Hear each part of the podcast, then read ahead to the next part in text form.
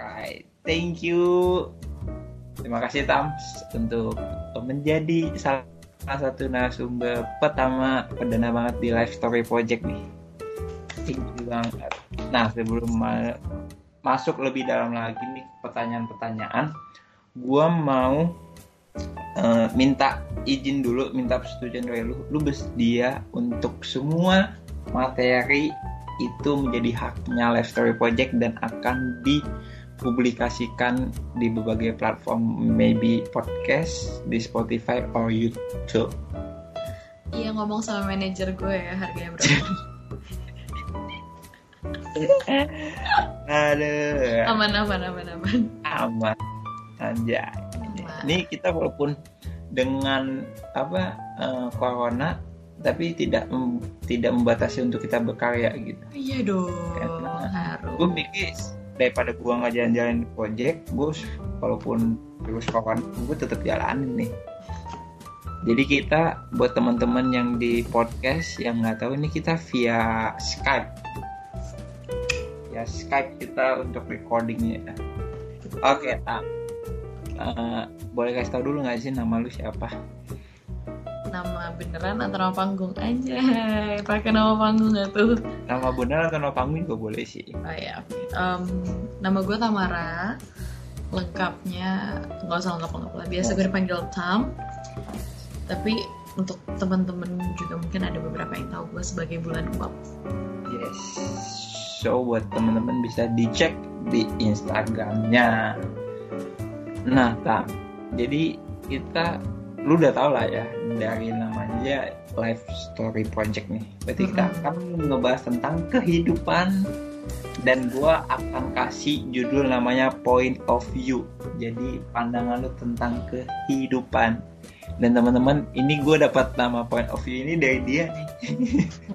Bukan point of view ya bukan cara memandang kehidupan tapi point yeah. of view. Point of view bukan view. Point of view. Oke okay, tak gue mau nanya nih lu boleh ceritain gak sih tentang hidup lu waduh terpanjang nih yeah. sebenarnya sih kalau tentang hidup ya gue um, lahir besar di Jakarta mm -hmm. uh, di pinggir di Cibubur ya gue yeah. lahir di Menteng terus um, tinggal gue di Cibubur dari gue kecil um, sebenarnya nggak banyak yang bisa diceritain karena keluarga gue baik-baik maksudnya nggak ada yang masalah besar bagaimana gitu enggak. Gue pun besar di lingkungan yang cukup kenal sama Tuhan gitu. Yes. Gitu sih. Kalau background story gue mungkin lebih kayak nggak um, terlalu banyak hal yang terjadi. Gue tumbuh besar sebagai orang yang suka olahraga dulu. Dulu sekarang jadi suka makan gitu. Maksudnya hidup gue nggak ya random aja sih terjadinya nggak yang gimana gimana banget. Um, I'm a child um, I'm the, the firstborn sih. Gue tinggal dengan kakak adik dan orang tua gue. Oh kalau boleh tahu dulu anak kedua apa hmm, ya gue gue anak kedua dari tiga bersaudara. Oh, wow. Berarti lu ada kakak dan adik ya? Betul betul sekali. Itu pasti akan agak bingung nih. Di satu sisi sebagai kakak di satu sisi sebagai adik. Memposisikan akan agak sulit. Nah tam gue ingin nanya ke lu. Menurut lu hidup itu apa sih? Atau apa sih itu hidup? Sebenarnya hidup itu menurut gue nggak se nggak sefancy yang orang bayangin sih nggak yeah. segemerlap itu hidup mm. tuh menurut gue karena dari gue kecil gue nggak pernah di di bukan dibiasakan ya gue gue tuh bukan tipe orang yang suka hura-hura gitu ah, yeah. jadi kalau misalnya orang bilang kayak ya hidup tuh buat party hidup tuh buat senang-senang gitu. Menurut gue ya define senang-senang kayak sekarang gue senang-senang aja di rumah ya gak sih? Gue senang-senang aja berkarya sama lo. Yoi. gitu. Karena jadi kalau menurut gue sih hidup itu adalah sebuah fase hidup. Eh fase hidup ya hidup gimana sih? Hidup itu adalah sebuah fase di mana kita melakukan uh, semua yang dititipkan ke kita. Baik dari talenta baik dari keluarga yang dititipkan ke kita hmm. pasangan yang dititipkan ke kita dan semuanya gitu dan hidup itu harus selalu berkembang ya nggak sih jadi nggak cuma stuck hmm, Enggak juga. di satu titik gue pernah merasa kayak gitu di mana gue harus berkembang gue harus berubah terus gue harus menjadi hmm. lebih baik terus tapi pada akhirnya gue merasa apa yang lagi gue hadapin saat ini keadaan yang sedang gue um, temui saat ini hmm. Itu udah pas itu udah tepat. Ditaruh oh. di situ. Gitu. Jadi gue nggak harus memaksa diri gue untuk terus-terusan. Kayak seolah kayak gue harus produktif nih gue harus iya. berkembang yeah. nih gue harus bikin ini gue harus bikin itu. Nggak mesti gitu. Karena perkembangan kita itu bisa dilihat juga dari mental dari cara kita berpikir gitu kan. Gue udah capek lah habis-habis gitu ya. Luas banget nih emang luas banget. Dan yang tahu kapasitasnya ya kita kan? Bukan yeah. itu loh nah karena kan ngomongin kehidupan sering kali kita suka banget hidup berdasarkan apa pemikiran orang tentang diri kita gitu kan. Padahal kan seharusnya uh, ketika kita menjalankan kehidupan kita ya seharusnya kita kita yang tahu batasan kita ketika kita enjoy seharusnya kita nggak terlalu mikirin tentang apa kata orang tentang kita gitu kan. Nggak akhirnya kadang kan perkataan orang itu kadang bisa membuat mungkin uh, perasaan atau keadaan kita yang awalnya mungkin fine fine aja tapi karena ada perkataan orang lain hingga kini kita wah dia ngomong gue kayak gini nih ah hmm. ya, ya kita punya semangat akhirnya bisa menurunkan semangat kita gitu kan. Nah gue pengen um, lu pernah gak sih ngalamin posisi terburuk atau keadaan terburuk dalam hidup lu? Kalau misalnya lu pernah ngalamin lu boleh nggak cerita maksudnya kondisi yang menurut gue titik terendah gue gitu ya? Yes titik terendah lu aja. Uh, panjang nih. Nggak apa kan kita nggak apa-apa aman. Jadi um, jadi dari background story yang tadi gue bilang ya kayak hidup gue tidak terlalu menarik untuk diceritakan. Hmm. ada satu area yang menurut gue agak um, kontradiktif nih sama sama background gue kalau orang tuh ngeliat kayak ih kamar tuh hidupnya baik-baik aja kok gitu hmm. ya kenapa karena dari jadi kayak pas gue awal-awal puber gue tuh udah mulai tahu kalau gue tuh orang yang meledak-ledak gitu loh jadi dari yeah. kecil gue tuh kasus kasusnya tuh gimana ya kayak gue tuh susah dibangunin hmm. itu kan menurut lo kayak sepele banget kan yeah. sepele banget yeah. tapi karena karena gue nggak bisa handle dan gue masih kecil banget pada saat itu ada satu kejadian yang mana gue nendang kaca mobil bagian hmm. depan. Buset. sampai retak. Seriusan itu tuh sampai satu keluarga gue takut karena takutnya kaki gue nyangkut di sela-sela kaca oh, gitu loh. Oh iya. Gitu, sekeras ya, itu. Gitu. Iya iya. Tak sampai sampai keluarga gue tuh takutnya kayak hmm. gitu. Nah mulai dari situ gue udah mulai tak udah mulai nggak kalau emosi gue kok nggak bisa gue tahan gitu yeah. gue meledak-ledak banget tapi di sisi lain ternyata gue baru tahu keluarga gue tuh ngeliat gue tuh dulu diem banget anaknya hmm. jadi karena gue nggak gue ternyata tipe orang yang menahan perasaan gue gitu okay. waktu kecil karena gue nggak ngerti apa yang gue rasain gitu yes, gue nggak yes, ngerti yes. sedih itu apa gitu sampai akhirnya di kelas kurang lebih di tahun 2007 atau 2008 uh, gue ngerasa ada sesuatu yang aneh. Hmm. yeah, kiranya gue aneh-aneh aneh-aneh bukan dalam konteks itu ya. Bukan bukan bukan bukan bukan bukan. Jadi di um, pas-pas gue mulai-mulai puber gue mulai ngerasa sedih. Hmm. terus gitu. Jadi kayak kalau apa sih jadi abis main nih misalnya abis ketemu teman hmm.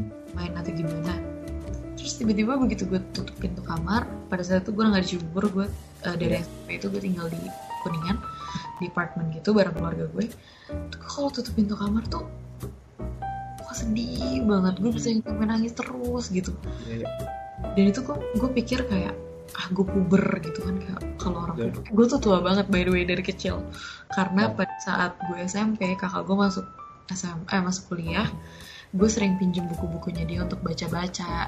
Kalau gue jurusan psikologi iya. Gila, lu usia segitu udah baca-baca ya? Iya karena gue uh, balik lagi gue bilang dulu tuh gue ambis banget. Jadi kayak untuk hal-hal yang gue suka gue tuh ambis banget. Hmm. nah jadi kayak gue suka bahasa Inggris gue suka basket dan itu gue bener-bener kejar. Jadi pas sampai main untuk tim SMA jadi kayak lengkap gitu nah untuk itu gue mulai baca kan kayak di buku-buku kakak gue yang psikologi gitu. Terus um, gimana ya pada saat itu gue nggak terlalu memikirkan apa yang terjadi gitu. Jadi gue taunya oh ya udah gue puber. Hmm. terus bokap nyokap gue emang sempet beberapa kali ada clash tapi menurut gue normal sih. Iya. sampai gimana. Dan memang ada satu luka yang ngebekas di gue saat eh, pokoknya ada satu luka yang cukup ngebekas lah tentang orang tua gue. Di gue Iya. gue pernah merasa kayak gue sama sekali gak dipilih sebagai anak gitu. Tapi balik lagi kalau dibandingin cerita orang nih ya emang gak boleh bandingin emang guys. Bener karena kalau lo bandingin lo langsung ngerasa kayak gue mah apa gitu. Yoi. padahal Betul itu banget. valid loh. Padahal apa yang lo rasain itu valid. Gitu. Jadi di satu titik kayak gitu dan akhirnya bertubi-tubi kejadian-kejadian kejadian yang gak enak gitu kejadian. Hmm. terus gue selalu ngerasa kayak kok gue sendiri? Padahal enggak loh padahal enggak. Enggak gue gue masih main sama teman-teman gitu. Terus gue ngerasa sedih terus tapi gue kayak "Ah, ya udahlah gue mungkin bubar dan dulu tuh gue suka banget sama band-band popular punk yang kayak My Chemical Romance kayak gitu-gitu loh yang kayak emo banget anaknya jadi anak-anak emo banget ya? Iya, iya jadi dulu sempet gue sempet stop ngobrol sama keluarga gue tuh cukup lama. Hmm.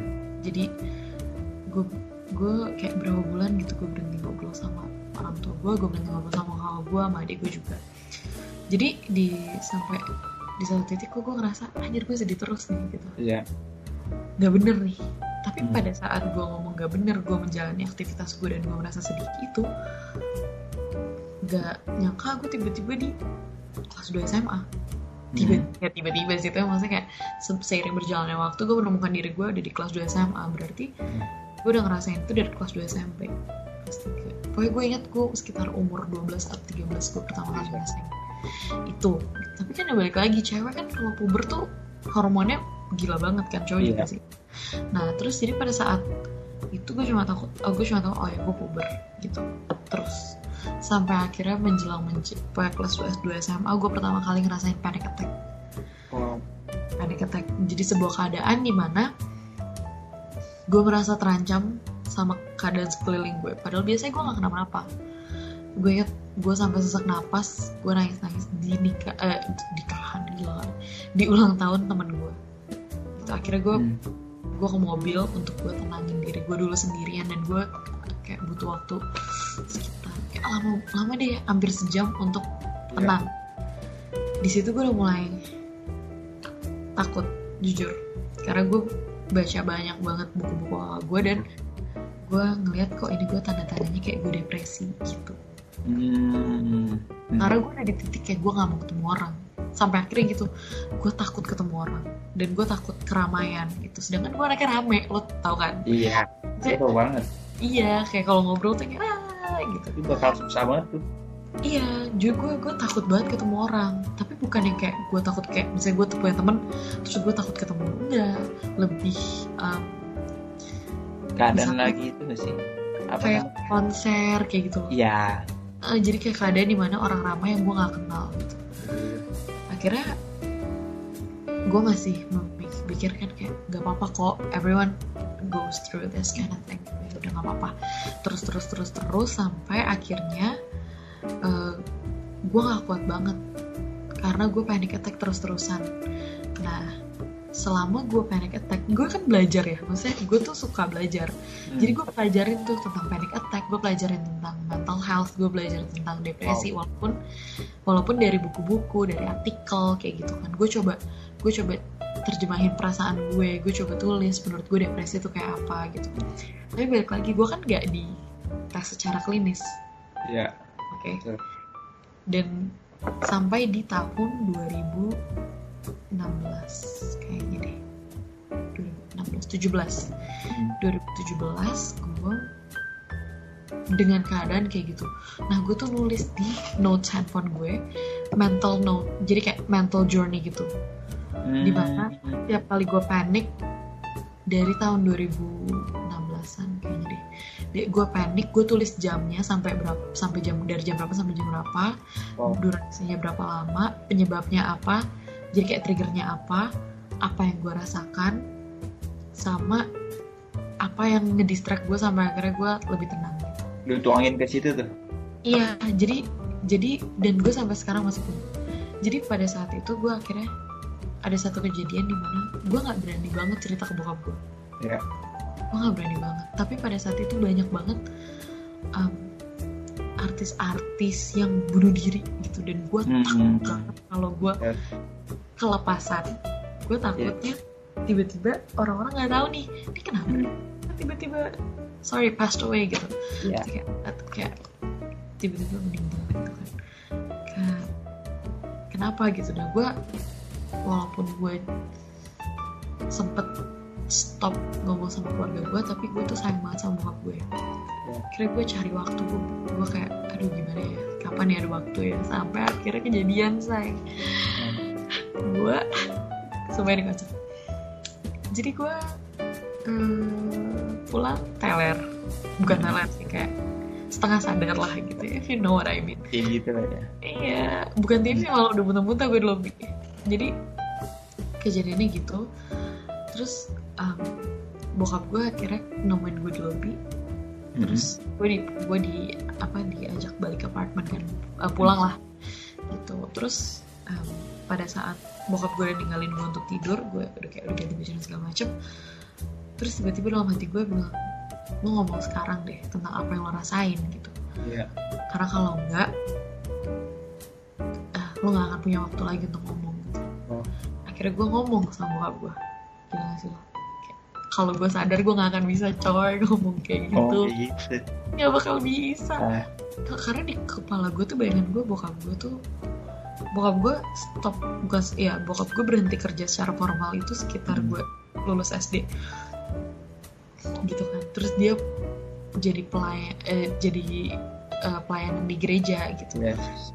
jadi lo masih bayangin gak sih kayak gue ngerasa kayak bapak gue bahkan bukan pendeta dan gue udah ngerasa seberat itu untuk cerita Beban yang ditanggung. Iya, gue kayak aduh kok jadi anak kayak berandal banget nih anak gitu. Gue udah ngerasa kayak gitu, maksudnya gue terintimidasi lah. Kayak long story short, gue cerita, bokap gue nangis, gue pun nangis. Tujuan gue cuma satu saat itu. Gue nggak mau kalau gue kenapa-napa, bokap gue nggak tahu kenapa. Iya. Itu dong, gitu. Itu 2017 dan menurut gue dari situ udah uphill. Udah mulai nanjak. Kenapa? Mungkin mungkin mungkin emang hari itu harus kejadian. Iya. karena kalau enggak gue nggak akan bisa ngomong. Dan bokap gue sejak itu dia sangat-sangat ngedukung gue Hmm. dia gue ke psikiater dia temenin gue dan gue ke psikiater tuh bukan karena kayak kayak psikiater dan psikolog itu beda ya Yes. jadi psikolog itu orang yang counsel lo jadi kayak counselor tapi nggak bisa prescribe obat nggak bisa ngeresepin obat sedangkan gue pada saat itu ngerasa panic attack-nya panic attack yang gue alamin itu intervalnya udah udah deket Tinggi. banget udah deket banget jadi kayak Hmm. seminggu gue bisa dua sampai tiga kali panic attack Buset. dan itu dan itu capek banget gitu terus kali ini gue nggak nggak minum obat gitu kan. Maksudnya nggak ada yang menenangkan gue dari Iya. yang keadaannya. Sedangkan kalau misalnya kayak em, apa ya kalau kalau kayak temen curhat gue, punya mentor-mentor yang keren banget. Gitu akhirnya gue memutuskan untuk oke gue ke psikiater. Kenapa? Karena memang gue butuh obat untuk penyakit untuk gejala fisik yang gue alamin gitu. Iya. kira gitu. Dari situ memang nggak kemudian jadi mudah tapi menurut gue udah uphill lah dan kalau misalnya tanya tentang titik terburuk gue titik terburuk gue tuh waktu gue sendirian nangis setiap malamnya untuk tidur Hmm. di setiap tahun gue tuh hampir ada kayak 2 sampai tiga bulan nggak bisa tidur Wow. Gila tuh sulit banget cuy. susah banget gue tidur kayak sehari dua jam tiga jam dua jam tiga jam kayak jadi nggak mood makan juga Hmm. ketemu orang dan dalam setahun tuh pasti ada fase-fase kayak gitu dan selalu terjadi gitu. Gitu sih. Terburuk gue sih? Itu berapa emang nah terus lu kan itu posisi terburuk lu. Terus lu waktu saat itu tuh lu gimana cara mengatasinya maksudnya dalam keadaan posisi lu terburuk kayak gitu tuh? Kan kadang kan orang kan pasti dalam keadaan posisi terburuk dia sangat sulit untuk bisa menemukan atau mengatasi gimana dia supaya bisa bangkit gitu kan nah kalau lu gimana uh, gue tuh gue tuh gini tadi gue udah pernah tadi gue udah bilang gue suka belajar yeah. menurut gue gue tuh tak kalau gue takut sama sesuatu itu karena gue nggak tahu gue nggak cukup tahu tentang hal itu hmm. let's say tentang let's say tentang gue takut sama keramaian yeah. itu karena tiba-tiba jadi pada saat gue ketemu keramaian ada alarm di kepala gue yang bilang ini tuh keadaan yang berbahaya hmm. tapi saat gue harus kenal keramaian itu siapa orang-orang itu kayak gimana untuk gue kemudian bisa jadi nggak takut lagi gitu kan nah kalau di titik terburuk gue kenapa gue menurut gue gue kenapa bertahan dan bisa melewati itu karena satu gue pelajarin hmm. apa sih kan tadi gue bilang kan gue baca buku gue yeah. kenapa gue pengen tahu gue tuh kenapa gitu gejalanya tuh kenapa gitu satu dan yang kedua ini kita religi, kita religi gak sih gue pengen cerita tapi gue takut Gak apa-apa, bebas. Kita ini pokoknya antara religi, nggak religi kita okay. bebas. Okay. Ini untuk terbuka untuk umum. Oh, bukan untuk kalangan sendiri. Oke. Okay. sendiri. Nah, jadi tuh konsep kematian dari gue waktu kecil itu bukan kecil, ya dari waktu gue puber-puber itu adalah keadaannya tuh gini. Kenapa gue dulu suicidal? Hmm. Bukan karena gue gak kuat di dunia ini gitu. Aku mati iya. aja enggak enggak gue nggak gue nggak kayak gitu gue lebih kayak gue diajarin tentang konsep bapak di surga mm-hmm. gue diajarin tentang konsep Tuhan sebagai bapak jadi saat gue nggak bisa melihat sosok mm-hmm. bapak yang menurut gue kayak gitu yes. gue kayak gue pengen balik ngerti gak sih kayak gue pengen balik iya yeah, iya yeah, iya yeah. Tuhan gitu Tuhan gue pengen balik gue pengen peluk jujur mm-hmm. gue dari dulu kenapa sih tam mau bunuh diri? Kenapa sih tam lo coba bunuh diri? Kenapa sih lo um, berusaha mengakhiri hidup lo? Karena gue pengen peluk Tuhan. Lo bayangin gak lo kalau dipeluk pacar lo aja rasanya, rasanya gimana gitu? rasanya kayak nyaman, gimana? nyaman banget. Nyamannya gimana? Leganya gimana? Lo bayangin gak sih? Lo ketemu sama Tuhan Tuhan yes. lo Tuhan yang kenal lo lebih lebih dalam daripada lo kenal diri sendiri. Lo bayangin lo, lo peluk Tuhan coba. Jujur gue motivasi gue dari dari saat itu sampai hari ini. Kalau gue ada pikiran itu lebih kayak sumpah gue kangen banget sama Tuhan. Asal oh. kayak gimana sih gimana ya? Nggak tahu gue aneh banget maaf ya. Ini sebenarnya uh, untuk pertanyaan selanjutnya udah lu jawab sih. Apa? karena pertanyaan selanjutnya gue itu uh, pernah nggak sih uh, maksudnya karena kita ngalami keadaan buruk gitu kan hmm. cuman uh, menurut gue pribadi kayaknya ketika kita menjalin kehidupan kayaknya keadaan buruk yang terus menghantui kita nggak sih hmm. kadang kan hingga akhirnya kadang bisa kita stres kadang bisa kayak merasa kayak wah ini masalah-masalah nggak selesai aja deh yaudah deh daripada terlalu banyak masalah atau terlalu lama kita menanggung masalah lebih baik gue mati aja atau bunuh diri Nah tadi kalau udah sempat jawab kan, gue pengen nanya, pernah nggak lu punya keinginan untuk mengakhiri hidup? Gitu. Pernah banget, sayang. Gue, tapi kalau gue ya itu sih motivasi gue lebih kayak, ciri gue kangen banget men. Gue kangen banget sama Tuhan. So kayak gue tuh saat gue tahu konsep ketuhanan, yes. Dari kecil tuh gue tertarik sama konsep ketuhanan. Kenapa? Karena karena menarik banget ada satu entitas yang lebih besar dari manusia yang ciptain manusia lengkap yeah. dengan segala tetek bengeknya gitu terus terus dia membiarkan manusia hidup dengan pilihan manusia sendiri hmm. sih lo kayak kayak kayak lagunya Krisya deh kalau nggak salah kalau surga dan neraka nggak ada lo masih nyembah nggak betul, betul. Gitu itu pertanyaan yang di kepala gue makanya dulu tuh gue sempet jadi suka baca-baca buku Hindu juga hmm. karena gue suka ajaran gue suka ajaran tentang ketuhanan gitu yes, yes, yes. terus kebetulan kakek gue tuh um, haji kakek gue hmm. muslim gue gue gue nya nasrani terus gue senang aja gitu karena di keluarga gue gue nggak melihat adanya um, gimana apa apa apa bahasanya gue Apa?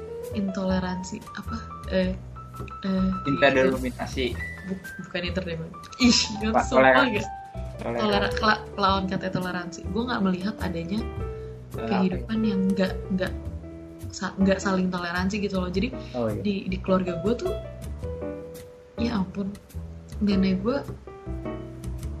Kristen Hmm. nenek gue itu nyanyi paduan suara Hmm. di satu gereja tahun 80 kakek gue datang nonton paling depan Wow. pakai peci terus terus apa terus kayak ya udah gitu Maksudnya gue nggak pernah jadi gini loh jadi saat gue melihat keluar saat gue melihat ada orang-orang atau ada ada bagian-bagian yang mencoba nyulut masalah dengan bawa nama agama gue nggak percaya Iya. gimana sih gue Hmm. nggak percaya aja bukan bukan karena bukan karena provokator atau enggak gue nggak percaya lu. Gimana di keluarga gue bertahun-tahun kok gue lihat gak masalah kok kalau Hmm. misalnya ada keluarga gue yang nikah icap kabul ya ngundang kakek nenek gue kita datang walaupun kita nggak masuk ke masjidnya gitu ya udah terus kenapa? Terus kalau gue bikin Natalan saudara-saudara gue juga datang gak ada masalah. Jadi kalau misalnya ada kasus intoleransi gue nggak gue nggak percaya. Itu itu gue kayak agak double karena gue nggak percaya ada kasus intoleransi gue nggak ngerti karena apa namanya ya gue nggak bisa prediksi ya maksudnya nggak semua orang punya pemikiran kayak gitu gitu kan. Tapi kan eh, berarti lu dalam artian lu udah pernah mencoba untuk pengen mengakhiri bukan bukan apa namanya berarti lu bukan cuma hanya dalam pemikiran apakah lu sempat melakukan um, I hurt myself before. Hmm. tapi gue nggak pernah lebih jauh. Maksudnya I tried. Hmm. I tried tapi nggak sampai yang nggak nggak seburuk yang kalian sampai yang sebrutal itu lah ya? Nggak sebrutal itu. Baik. nah. Karena gue nggak mau ngasih makan. Isi kepala gue yang udah gor dari sananya gitu. Iya, karena kan menurut gue di kondisi kayak di, maksudnya seseorang yang punya mental illness itu pasti punya pemikiran yang kadang kayak mm, itu bakal bikin si apa namanya si tubuh kita jadi down nggak sih? Iya kan nggak kayaknya kita kita kita kita nggak bisa berpikir jernih apa yang harus kita lakukan ya udah kita hanya pengen mungkin menyakiti diri kita dengan anggapan bahwa dengan kita menyakiti diri kita kita bisa mengalihkan semua pemikiran kita ke rasa Betul. sakit itu nggak sih? betul betul betul betul banget karena dulu karena waktu gue awal-awal itu pada saat awal gue itu karena gimana ya lo punya rasa sakit di kepala lo dan di hati lo yang lo nggak lo nggak bisa berhentiin gitu Betul. jadi rasa sakitnya dialihkan ke fisik yang jadi kayak tiap kali gue pegang pisau atau benda Iya. tajam di kepala gue cuma gue bisa gue bisa kendaliin yang ini Hmm, gue gak bisa kendaliin isi kepala gue gue bisa kendaliin yang ini gitu. Anjay. Uh, kalau semakin dalam akan semakin pusing dan semakin ngeri kemungkinan. Nah, lu udah mungkin kalau boleh tahu usia lu berapa sekarang? Tam? dua empat 24 Nah selama lu hidup Lu udah menemukan purpose lu gak sih? Walaupun misalnya lu belum eh, Atau mungkin dari diri lu sendiri purpose-nya praktis atau kayak gimana maksudnya nih? Ya semacam Lu punya tujuan gak dalam kehidupan lu? Apa sih tujuan lu? Maksudnya ya kita tahu bahwa kita diciptakan di dunia ini kan kita punya tujuan Hmm. Tuhan menciptakan kita di dunia ini termasuk Tuhan menciptakan kita di keluarga kita tapi eh, di sini gue bakal lebih luas lagi mungkin tujuan lu sendiri lu lu udah menemukan sih belum sih tujuan lu hidup di dunia ini apa gitu? Tujuan hidup tujuan gue hidup di, di dunia ini. Iya. Buat sayang sama orang. Buat sayang sama orang menurut gue itu udah cukup. Hmm. karena kalau dasarnya lo sayang sama orang lo nggak akan mikirin diri lo sendiri. Iya sih. Ngerti gak sih kayak saat lo di, di, di dunia mana pun lah. Misalnya Iya. lo lagi kerja kayak lo lagi kuliah kayak kayak kalau dasarnya karena lo sayang tujuan misalnya kalau kalau gue gue eh, sorry. Kalau gue ngerasa tujuan gue gue buat sayang sama orang. Dan sayang sama diri gue sendiri of course. Jadi tapi jadi kalau misalnya tujuannya udah yang kayak gitu pasti lo akan ngelakuin hal yang terbaiknya sih. Bener-bener iya walaupun itu masih PR juga ya buat gue masih PR banget. Tapi menurut gue tujuan gue buat hidup buat sayang sama orang bahkan gue pun juga punya pemikiran bahwa kenapa gue masih hidup? Karena mungkin tujuan gue hidup di dunia ini belum selesai mungkin masih ya sih? Ya, panjang jalan gue masih panjang banget nih. Bahasanya sih gitu. Nah selama 24 tahun nih ada nggak sih yang ingin lu sampaikan atau lu bilang untuk diri lu sendiri? Ke belakang. Ah ke diri lu maksudnya iya maksudnya ke diri gue pada saat pada waktu dulu atau ke diri gue saat ini? Pada saat ini boleh pada saat waktu dulu juga apa pokoknya selama 24 tahun ada yang nggak sih yang lu pengen bilang ke diri lu sendiri? Gue pengen bilang satu hal eh gue pengen bilang ke diri gue tiga tahun yang lalu 2017 hmm. bulan Maret 26 Wow. gue pengen bilang Tam nggak apa-apa mungkin lo nggak bisa handle ini sebaik lo akan handle hal yang sama tiga tahun lagi tapi itu prosesnya tapi lu pernah ngomong apa diri lu sendiri gak sih Enggak, karena ya gini. Jadi gue selain gue terdeteksi, jadi gue depresi Hmm. di, eh, di di diagnosa dokter gue depresi dan punya kecenderungan bipolar yes gitu kan. Nah, terus ada kecenderungan lagi tapi nggak nggak nggak nggak nggak sekuat itu dua dua diagnosa itu. Nah, di isi kepala gue tuh rame banget ya. Jadi kayak hmm. Ba- jadi gue ngobrol sama lo di kepala gue tuh lagi ngeba- mikirin hal-hal lain lagi Ya. gitu jadi tuh nggak nggak ada momen diem gue lagi berusaha melepaskan itu dengan meditasi sih kayak soaking gitu tapi masih susah. Jadi gue buat gue ngomong sama diri gue sendiri tuh kayak gue diem aja kok ngobrol gitu. Gimana coba? iya karena ini otak jam mulu nih iya pikiran iya iya. nggak nggak pernah diem nggak pernah berhenti bahkan tidur pun juga kayaknya mikir aja jalan aja nih kayak ini selama tidur. gue tidur gue pernah tidur terus gue tangan gue gini. Buset. seriusan terus kakak gue lihat bokap gue lihat nyokap gue lihat. Terus sampai pembantu gue bilang gini ya ampun kata Mara kasihan banget ya lagi tidur aja mikir gitu. Sedih banget gue nggak ngerti. Ada kasihan. Nah ini udah pertanyaan terakhir tau gue eh, mau minta lu untuk apa apa pesan lu untuk orang di luar sana yang lagi ngalamin mungkin posisi terburuk atau mungkin ingin mengakhiri hidupnya kali?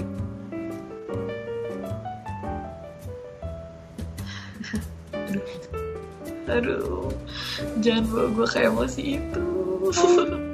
Tunggu gue I know how. I know it's hard. I know it's not easy to be in this world in this cruel world. Um, you don't have to see the light in the end of the tunnel yet. Um, yang penting saat ini lo bisa tahu kenapa lo bisa ada sejauh ini. Dan kalau misalnya emang lo merasa ini udah akhirnya siapa gue buat ngelarang? Tapi gue juga nggak mau memperbolehkan itu. Tapi tahu lo nggak pernah sendiri karena ada orang-orang kayak gue dan jutaan orang-orang lainnya juga yang bisa saling nguatin wow thank you Tam lu. thank you for your message the ending thank you Tam Thank you. Thanks for having me. Bye bye. ya so akhir kata gue cuma mau bilang mungkin semua nggak akan baik-baik saja tapi kamu akan baik-baik saja jangan menyerah dan it's okay terlihat lemah karena lemah bukan berarti kamu kalah dalam menghadapi kehidupan.